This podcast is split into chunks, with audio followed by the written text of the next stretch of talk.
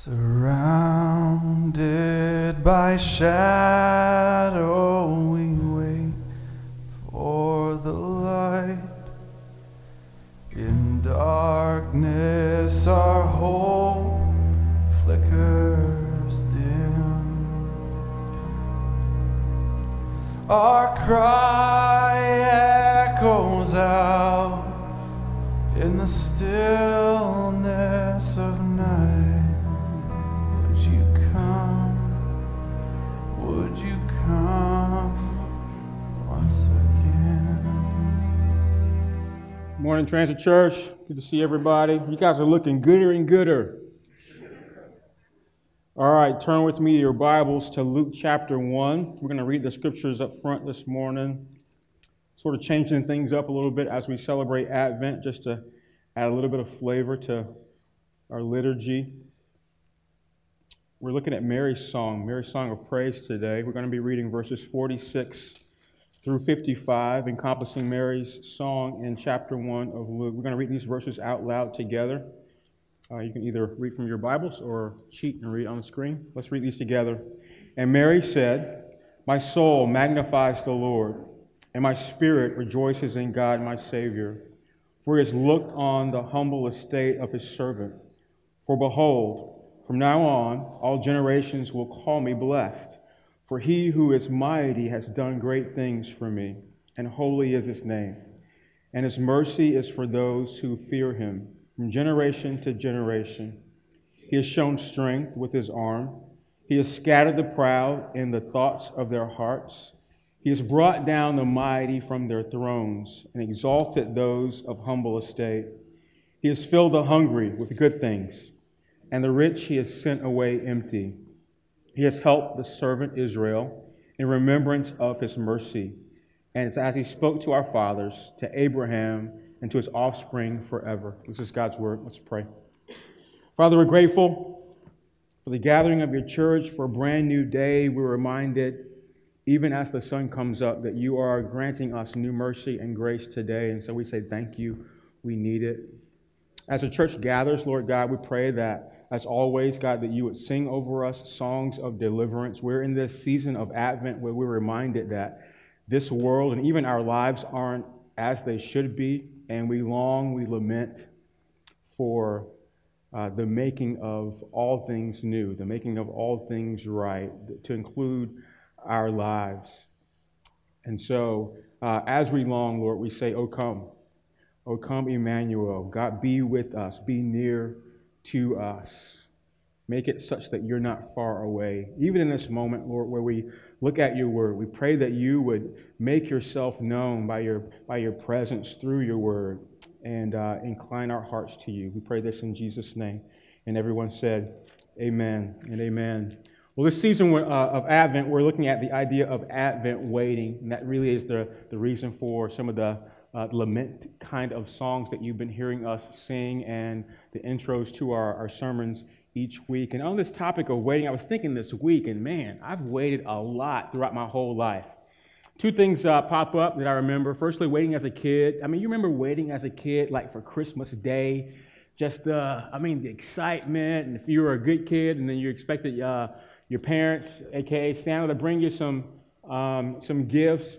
There's one particular Christmas, every Christmas was like this for my brother Greg and I, but there's one particular Christmas that comes to memory. My brother and I were just horrible at waiting, and my parents, they had a habit of hiding our gifts somewhere in the house. And I assume they didn't expect us to find them. One particular Christmas, my brother and I noticed that my parents' master bedroom, the bathroom was locked, and for whatever reason, they would not let us go to that bathroom. We were living in a small house, only two bathrooms, and so, you know, as kids, we could use whichever bathroom was free at the time. I mean, for a whole month, we couldn't use our parents' bathroom, so we knew something was up. And so we're out of school. My brother decides, "Hey, let's go check out this bathroom because something is up." Right? These were in the days where when your parents weren't home, parents didn't let you stay inside. We actually stayed outside, even in the winter. So North Carolina, the weather wasn't too cold. And so my brother decided we're going to go around the back of the house. He propped me up on his shoulder so I could peek into the bathroom window. It's what I always wanted. It was my yellow 10-speed bike. It was like, yes, Lord, yes. I wasn't a Christian then, but if I knew the Lord, I would have said, yes, Lord, yes. So my parents made one other mistake. They left the window unlocked. And so you know how in older homes, you have the screen on the outside, the window on the inside?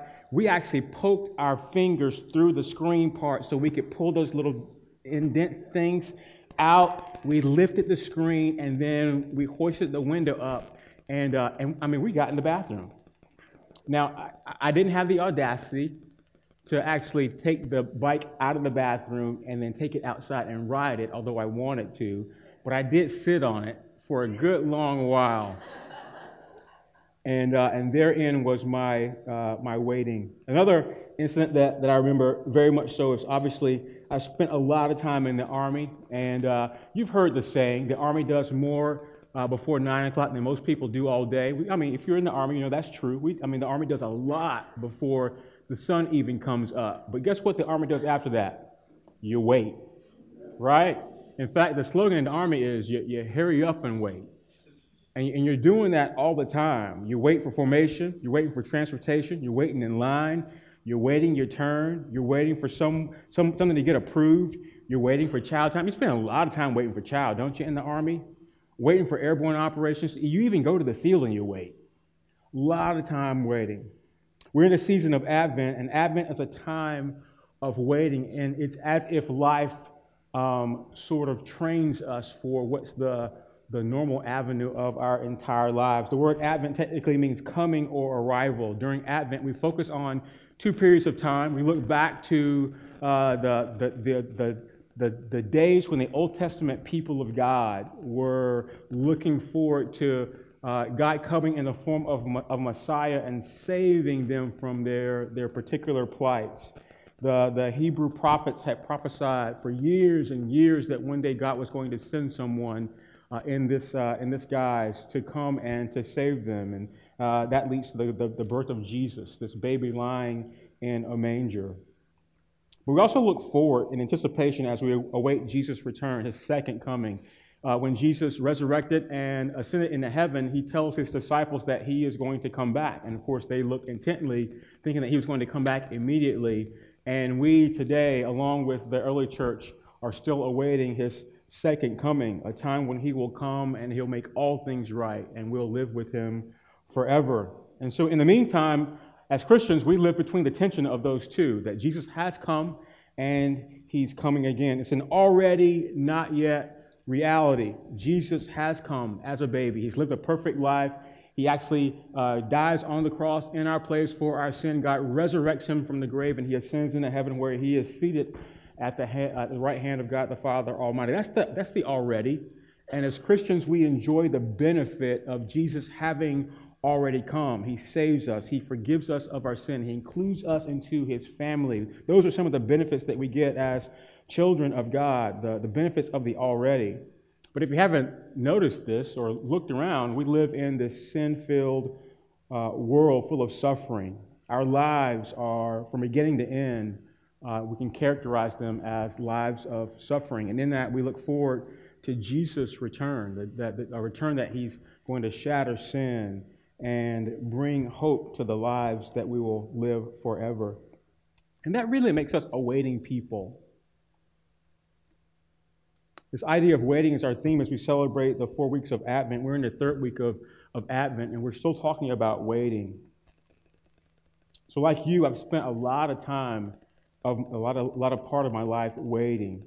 And here's what I've concluded, and this is probably your conclusion as well. Man, I don't like the wait.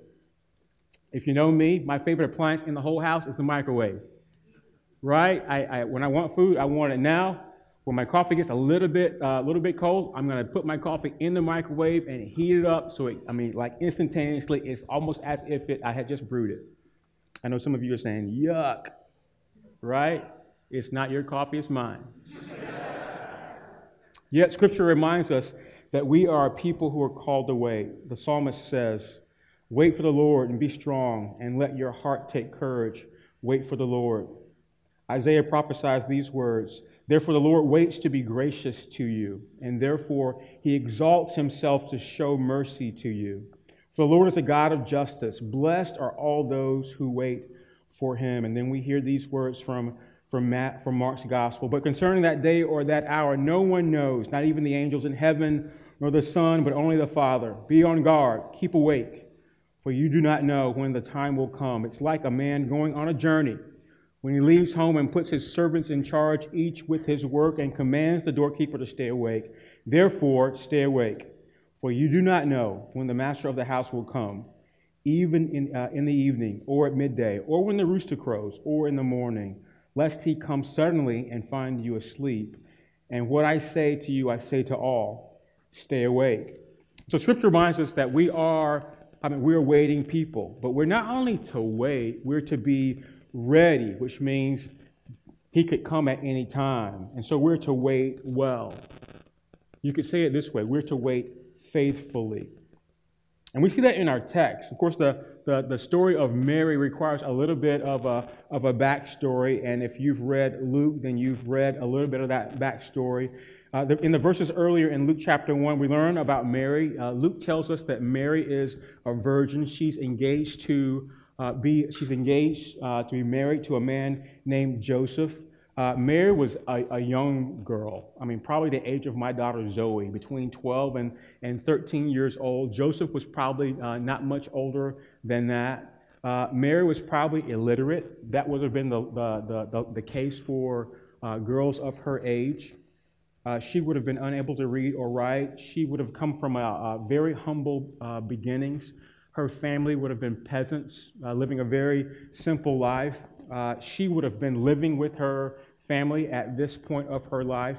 Her connection to God would be remembering what she had prayed and the scriptures that she had heard in the synagogue, and as she sang and prayed to God. And so to this young, innocent peasant girl that the angel Gabriel appears, and we see this firstly in verse 30. And the angel said to her, do not be afraid, Mary, for you have found favor with God, and behold, you'll conceive in your womb and bear a son, and you shall call his name Jesus. He will be great and will be called the Son of the Most High, and the Lord God will give him the throne of his father David, and he will reign over the house of Jacob forever, and of his kingdom there will be no end. This is a significant scene, and the scriptures paint a little bit of picture of this. Obviously, Gabriel is one of only two named angels in the Bible. A few verses earlier, the text suggests that Mary's a little shocked. Gabriel would have been a warring kind of angel, bringing a message of God to her, and he tells her immediately, "Don't be afraid." And I just love the composure that Mary has. And these words aren't in the text, but it's like as if she says, "Like I see you, Gabriel. My heart is palpitating. I'm a little scared right now, and I don't know what to expect. But I like the words that you're saying. I'm cool with what you're saying. But here's the thing: I don't want to be arrogant. I don't want to be belligerent, because I heard what happened to Zechariah. I heard that you met him too, and you shut his mouth up because he said the wrong thing. So I don't want to do that. But can I ask you? How is all this going to happen? Because, I'm 14 years old. I'm a virgin." And then Gabriel responds so rightly. He says, the Holy Spirit will come upon you. And look at the rest of what he says. That the power of the Most High will overshadow you. Therefore, the child will be born will be called Holy, the Son of God. And then Gabriel gives her a little bit of a confirmation. He says, your cousin, your relative Elizabeth, who's never been able to have kids, she's been barren, has conceived in her old age, and he says these beautiful words, nothing is impossible with God. And so what happens after that? Mary runs to see her cousin Elizabeth, and these two pregnant women, one pregnant before her time, one pregnant way after her time, gather together and they marvel at God. And it's from this sort of setting the scene that I want us to see three things about Mary today. And really there are three things about how she waited. I want us to see how Mary waited as God's servant. I want us to see how Mary waited knowing God as her Savior. and thirdly, how Mary waited as one caught up in the larger story of God. And first, we'll see how she waited as God's servant in the first few verses of her song. And Mary said, "My soul magnifies the Lord," verse 46, "and my spirit rejoices in God, my Savior, for he has looked on the humble estate of his servant. For behold, from now on all generations will call me blessed, for he who is mighty has done great things for me, and holy is his name." And so in the few verses before that, Mary is hanging out with her cousin Elizabeth and the baby in Elizabeth's womb. Who's that? It's John the Baptist, right? John the Baptist, the last and the greatest of the Old Testament prophets, ushering in the coming of the Messiah. In Elizabeth's womb, he leaps for joy inside of her. I mean, ladies, I can't imagine a baby kicking me on the like the inside. But imagine a baby inside of you being filled with the Holy Spirit and just the power of God coming over you because it's coming over your son. And so Mary and Elizabeth, John the Baptist, little baby Jesus, you know, in utero, are having this pre-birth Holy Ghost party right there in Elizabeth's room. It had to have been awesome, right? But that moment is the impetus for Mary's song. Theologians call this that Magnificat. It's Latin. It's taken from Mary's opening line, where she's offering praise to God for what he's done and for what he'll do. Not just in her life, but in the lives of those who are like her. I think what sticks out firstly to me, is this line about Mary being God's servant. These are similar words that she actually says to Gabriel when he links up with her initially. Verse 38, she says, "I am the servant of the Lord. Let it be according to your word." I mean, think about that coming from this 14-year-old or such. I mean, she might have been younger. This girl, this unassuming girl. Think about the posture that she has towards God at such a young age. But to get the full effect of what's going on, put yourself in Mary's stead. That you're a teenager, that you only know what you know, and that you have this angel visits you, and you're already pledged to be married, and the angel tells you that, like miraculously, you're going to be pregnant, carrying the Son of God. How would you respond? I think most of us can't even imagine being in Mary's plight, if you would call it even a plight. I mean, what do you do with that? But here's what I think is appropriate for us to how we deal with what's going on with Mary. These are none of this is without circumstance. None of us are without circumstance, good and bad. All of us had a myriad of things going on in our lives, our families, our jobs, our responsibilities. I say that to mean, If we are awaiting people, which we are, none of us waits with our hands empty. You have things in your hands that God has given you, some things he's placed for you to carry and you alone, some unique things, some situations that are in your hands. And if we belong to God, then he is the orchestrator of all those things. And there are really two ways to view what you have in your hands. There are two ways to view what God has given you, in other words. And the first is as a steward. If we are servants of God, then we are stewards of all that God has given us. And so with your whole life, it's this perspective. God, this is yours. I'm yours. My job, my money, my family, my future, the circumstances I'm in right now, even those are yours. And so our plea to God would be, help me to steward them well. Help me to represent you well. And hopefully the prayer of your heart in that regard is, your kingdom come and your will be done on earth as it is in heaven. That's the perspective, as if you were a servant of God and a steward of all that God places in your hands. But there's another perspective, and that's the perspective of someone who is a person of entitlement, that you believe that life should be given to you as you want it. This is the view that you should be served. This is my life. These are my hands. Everything I have, I earned it. I deserve it. I'm entitled to it. All these people that are around me, they exist for me. My job, my money, my plans, this is all mine. The prayer of my mouth is, my kingdom come, my will be done. That's all I'm waiting for. It's important to see the posture that Mary has right now, this young, unassuming girl. And Mary says, I'm God's servant. And that, in a sense, is how she chooses to wait. She chooses to wait for whatever God would bring along. You know, it would have been so natural for Mary to sing a sad country song.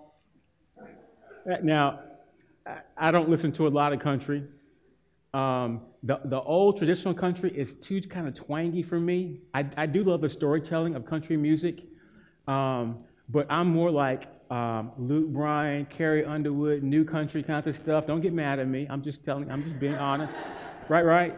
And if Mary were singing like a Carrie Underwood new country kind of song, I can just imagine her saying, "Lord, I can't sing country because it'll just come out different." Like, but here are the words that she would say, "Lord, I hope you know what you're doing, God, because like I'm a little afraid as to how Joseph is going to respond. I'm actually nervous of what my parents are going to say. And oh, by the way, God, I'm a child, and I have no idea how to raise a child in this world. Nevertheless, a child who has made the world." That's my country song. If we turn to Matthew's Gospel, the version of the Christmas story in Matthew's Gospel includes the story of Herod the Great. In Matthew 2, we learn about Herod. Herod is visited by wise men who follow a star to Jerusalem and to worship the one who was born King of the Jews. And what we need to know about Herod is that Herod wasn't a Jew, but he had been appointed, hired by the Romans to be the king of Judea, which gave him the title of King of the Jews. One of the most important things about Herod is that Herod built this immaculate, elaborate, very larger-than-life second temple of Jerusalem. So you have the first temple built by King Solomon in the Old Testament, and then that temple was destroyed, okay, as Israel was taken into exile. Herod, King Herod, appointed by the Romans to be king over Judea, is the one that built the second temple. Herod didn't build the temple because he cared about the Jews or was trying to be benevolent to them. Herod built a temple to God because he wanted to be worshipped. In a sense, Herod thought that he was God. And so as Herod was building his temple, he really built it not out of benevolence, but out of violence and bribery and oppression. And as a result, he lived his life terrified that one day he was going to lose all those things that he had gained through his own hands. We don't learn this from the Bible about Herod, but we learn it from history. One day, Herod was summoned to go to meet Caesar Augustus in Rome, and he was so paranoid that his wife was going to leave him while he was gone that he actually executed her. Upon his return, he had temporary insanity because he lamented that he had killed his own wife. Likewise, he killed his 3 sons for fear that they would overthrow his throne one day while he was still alive. And so it's no wonder when these 3 wise men come to Herod searching for King of the Jews, Herod immediately thinks, well, that's my title. I'm king of the Jews. And so what does he do? Herod feared that some newborn baby would grow up to take his throne. And so he gets his army and he conducts infanticide towards all the male babies that are 2 years and under. One of the commentaries I read this week says this, and it's the right appropriate way to think about Herod. There's a danger in looking at what God has entrusted to us. And instead of living and waiting as a servant, we live waiting in fear, in worry and anxiety that what we have, we will one day lose. And of course, that's the story of Herod. And that's the backdrop, the tragedy that surrounds this first Christmas. It would probably be fair to say, Herod is an extreme example, but here's what I'm getting at, Transit Church. What do you have in your hands? What do you have in your hands that God has entrusted you with? And what kind of waiting are you doing as you deal with the circumstances and situations of your life, some good, some bad, that God has placed in your care? I think it's one thing to wait when life is going well and you're on top of things. That makes the waiting okay. But what about when it's not, when the circumstances are dire and there are things that you might just don't want to deal with? I think of the man whose business crumbles in utter failure, and as he stands over the wreckage of his lost dreams, he I mean, he doesn't say, you know, I knew this would happen.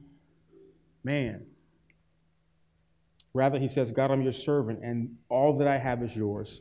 Give me hope for another day. I think of the parents who grieve in faith the unexpected and unspeakable loss of their child, who says, God, every good and perfect gift comes from you.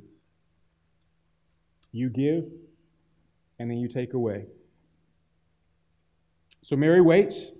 She sings a song full of faith and not fear. And she says, God, I'm your servant. But here's the second thing that she says. She also says, God, you are my Savior. Here's a phrase that we don't hear very often about Mary. Mary was a sinner. The Catholic Church doesn't say that very often, do they? But that's really exactly what, that's what Mary is acknowledging here. When she calls God her Savior, she's saying that my life is such that I need someone to come and save me from my sins. Mary is a sinner, and she praised God for being her Savior. Look at verse 47, verse 46 and 47 again. And Mary said, my soul magnifies the Lord, and my spirit rejoices in God, my Savior. And then Mary sings this song, and she paints this picture of a God that saves her. She acknowledges that she's a humble servant, and then it's as if she sort of rhetorically tells herself, tells my soul, this is who God is. Who is God? God is the Lord. He's Savior, holy and mighty. And what has become of my life because of this Lord? And then she says to herself, all generations will call me blessed. In other words, there's value in my life. Why is there value in my life? Because God, the Holy One, who is my Savior, He's looked upon me in love, and He's done great things for me. That's another phrase that sticks out in Mary's song, that God has done great things for me. You know, that should be the testimony of all of our lives, regardless of the circumstance, regardless of your situation, regardless if you're in a high or low, a mountain or a valley, the testimony of all of our lives, really the foundational value of a person of faith is that God has done great things for me. That God has looked upon me, he says, Mary says in verse 48, which means he set his loving care on me. That's what Mary is confessing in these moments, that when I was in my humble estate, I mean, what would you say there? That when I was in my addicted estate, when I was in my rebellious state, when I was in my sinful state, my prideful state, you fill in the blank at how Jesus found you when you came to faith, whatever that was, what does Jesus do? He comes and he turns his eyes towards you. He comes and he uses his might to deliver you, and then he saves you by grace through faith. That's what Jesus does for all of us. Don't we get that mixed up sometimes? Sometimes in the waiting of life, we twist this to say, you know, I am who I am because not of what God has done for me, but what I've done for God. I am what I am because of what I have done for other people. There's this great exchange. And it's not necessarily me exchanging my sin for Jesus' righteousness. It's me exchanging the offer of relationship with Jesus, this offer to come just as I am, for some idealized version of who we think we should be. We can get that confused. Any of y'all bought or sold a house lately? Anybody? All right, so I spent 20-some odd years in the military. We've bought and sold quite a few houses. Just think about the pressure it is to sell a house. All that anxiety and tension. You really need to sell a house because you're moving somewhere, or you just want to sell a house because it's time to move on. What do you do when you're selling a house? You got to get it show ready. I got to make it so that people are gonna come by. I need some curb appeal as they're driving by, so they'll at least look at it. The lawn's got to look right. The house has to look right. But you not only need curb appeal, you need the house to look right on the inside. And today, I mean, you can tell a lot about a house just from the internet, of looking at room to room to room to room. And so what that means is, I mean, for most of us, you got to declutter, right? Declutter. Like some of y'all aren't selling your house and you need to declutter. Amen to that. And so when you're decluttering, you're throwing stuff away, you're giving stuff away, You're hiding stuff. Side point, so we just bought a house. We just bought a townhouse over in Island Creek near Wegmans. And it was a year and a half ago. And when we put an offer in and eventually bought the house, we never even saw the garage because, we loved the house. It was immaculate. And so, in a sense, we didn't care what the garage looked like. But I never really saw the garage. Why? Because the family that were selling the house, they decluttered. And where'd they put everything? In the garage. That's what we do. And so potential buyers are, they're out there. And the day comes when your house goes on the market and you get that first call from your realtor, hey, we got a family that wants to come check your house out.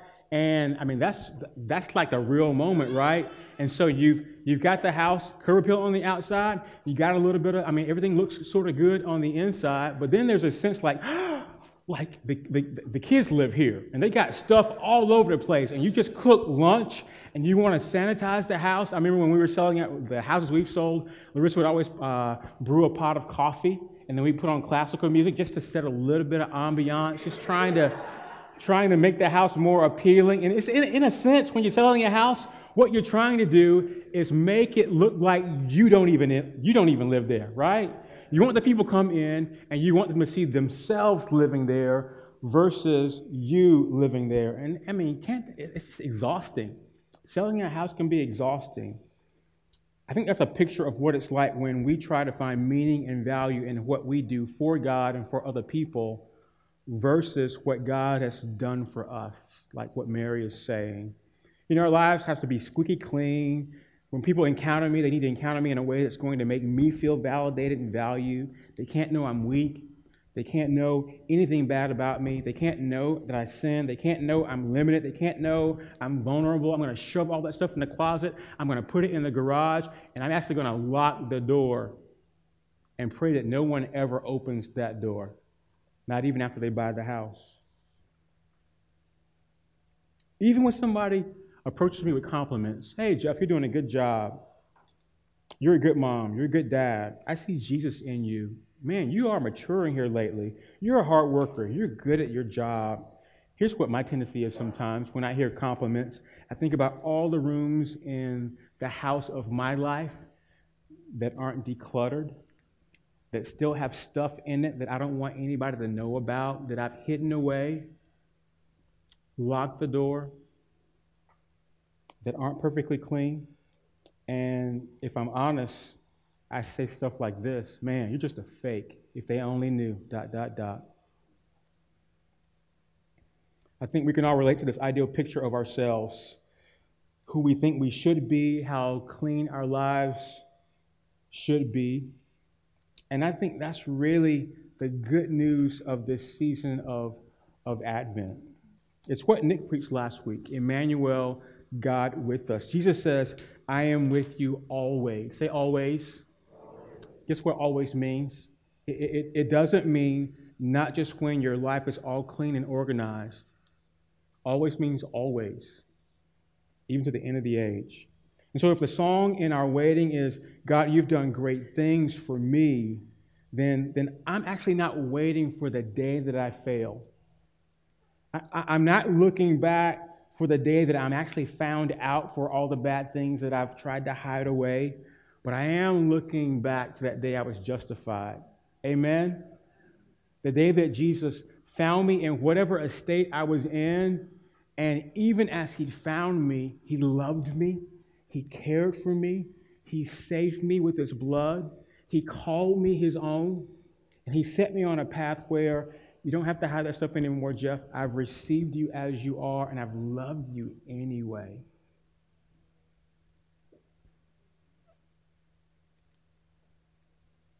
We also look forward to glorification.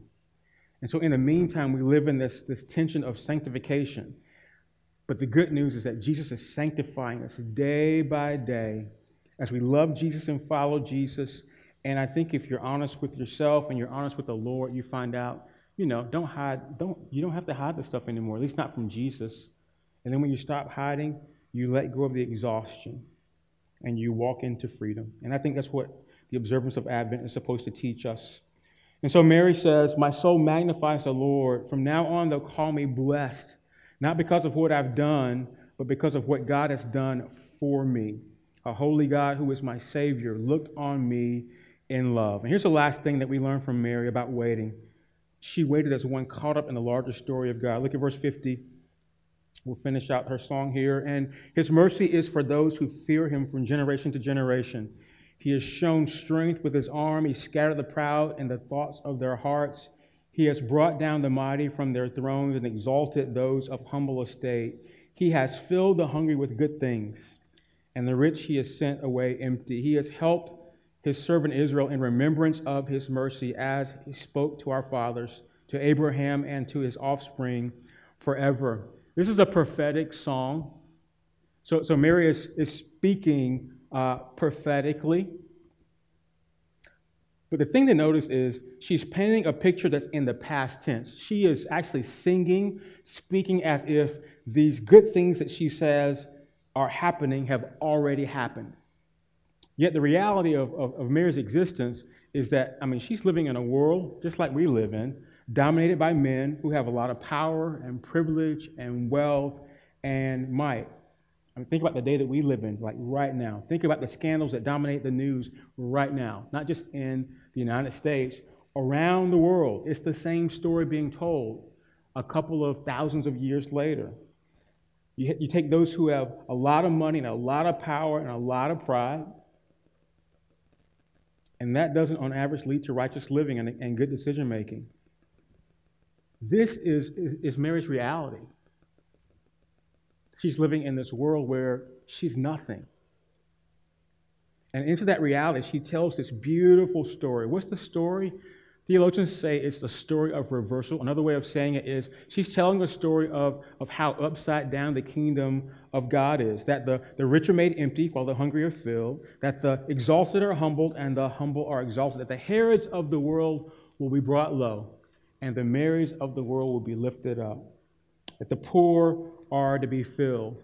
And this isn't a singular picture in Mary's song. We see this echoed in the Old Testament. The prophet Amos prophesies that justice will roll down like waters and righteousness like an ever-flowing stream. Isaiah prophesies, the ruthless of the earth will be put to an end because all the world will be full of the knowledge of God. Those were prophecies from these prophets from 500 to 700 years before Jesus came. And we're reading them now saying, man, I don't even know if this has happened quite yet. So Mary is singing a song, but then, can you think about Mary, what the Bible tells us about Mary. Does anything get better for Mary? Like, it would be wrong to say that her life doesn't change at all. But the truth is, her life doesn't have much change to it, other than just birthing the Son of God. Mary's still poor. Think about it. In 4 to 6 months from this moment, Mary is going to have baby Jesus in a nasty barn, surrounded by nasty animals, and just like nastiness. Even after having baby Jesus, Joseph gets a prophetic word that Herod is seeking to kill him, and they're told to flee to Egypt, and they stay in Egypt for 3 whole years. And so the thinking is, so much for the rich and the powerful being humbled and the mighty falling. I think we're forced to realize in the reversal story of Mary that it's like the reversal story for us. It's here and it's not. It's already and it's not yet. It's kind of like Christmas. Christmas is here, but it's kind of not. Did y'all realize it's the 15th of December. Y'all got 10 days till Christmas. The kids are like, yes, I can't wait. And some of you, like me, who your Christmas list is failing you at this point, are like, thank God for Amazon Prime, but I am a little bit of trouble right now, right? Christmas is here, but it's not. We're still waiting. The sights and the sounds are all here. People are even acting differently. There's a joy in the air. People are out spending money. There's some good things are happening, but at the same time, we're all still waiting. And that really is the hard part. A great source of our frustration and our confusion as Christians is living in that tension. One of the great temptations in our waiting is to want to control the timing of the reversal. Okay? We know some good things have happened because Jesus has come. And so we say, like, thank you for the already. I'm so glad, Jesus, that you've come. You've come to save us. And could you just come back a little sooner? I know you've come, but could you come back a little sooner, like right now?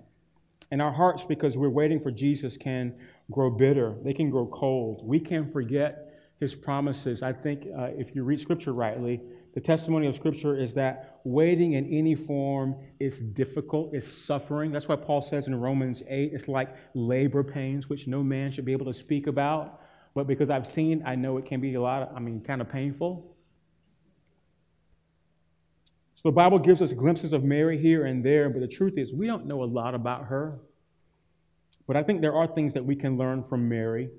The first thing, and I think I should say this, is, you know, we don't need to venerate Mary as if she is a saint above the rest of us. Mary is a saint, but she's no more saint than you when you profess faith in Jesus and live your life in holiness towards him. Mary was a sinner saved by grace just like all the rest of us. But here's why Mary is to be commended in this moment, but also in her life. Along with birthing and raising Jesus as a parent, she lived the rest of her days as one of the first members of the church that Jesus, her son, is the head of. She lived a faithful life as someone who was marked by confidence in not only what God has done, but what God, her son, would do. What would it be like, Transit Church, for us to have something like that in our waiting? Something like this song, something that gets us caught up in the story no matter what's going on in our lives, something that can sustain you through all the different seasons and all the highs and lows of the life that you might live. Even as we come in here today, all of us are experiencing various highs and lows in how we're waiting, how life makes us wait. For some of you, you're content in life, and so you're content in however life is making you wait. You probably got your Christmas presents already under the tree. You're waiting for family to go over. You got your menu plan. Life is just going well, right? You're happy. You're ready to celebrate. But there's some of us, in the waiting of our lives, this reversal, this upside-down kingdom feels really far away from you. You're here right now, but perhaps you're grieving loss. You're lamenting disappointment or failure. Perhaps you feel beat up by even your own sin. I think that's why being caught up in God's story is so important. It reminds us we're his servants. He's our Savior. And there's a story that he's inviting us into that's compelling enough for our own ambition, but it's strong enough to turn our doubts and sorrow into joy and hope. And that's what Jesus is inviting us into. So let's wait well. Like Mary, let's wait faithfully. And like Mary, may God give us a song to sing. Amen? Let's pray. Jesus, in this season of waiting, firstly, we say thank you. Thank you that you were born. Thank you that you love us. Love us through your life. You love us through your death, through your resurrection, through your ascension. And as we humbly wait for you to come again, we're reminded here of Mary and the ways that she submitted herself, even as your mom. She submitted herself to be your servant. I thank you for the picture that we see of Mary and her humbleness. That she was willing to say, I'm a sinner, and I need God to come and save me. And lastly, you're writing this beautiful story. A story that's unfolding as we live every day of life. And God, would you help us to not regret the story that our life is living, but God, to embrace the larger story of a God who loves us, saves us, calls us to himself, that he wants to be our God, and he invites us to be his people, and he'll make provision for that. We don't get to say when, but he is coming. Give us hope for that, hope in our waiting. We pray that in Christ's name. Amen and amen. Let's respond. And I want us to respond firstly by waiting, a little awkward waiting. Can we pause, press pause on whatever it is you have to do right after church this morning? be at a meeting or grocery shopping or going out to eat or doing something with the family, and just for 60 seconds, let's wait. What has God placed in your hands? How has He entrusted you with either a good situation or perhaps one that's difficult for you right now? And what kind of waiting are you doing? Perhaps you might need to confess that to the Lord, that you're not waiting faithfully. Give it to Him. Acknowledge it. Let the Lord minister to you. Let's wait.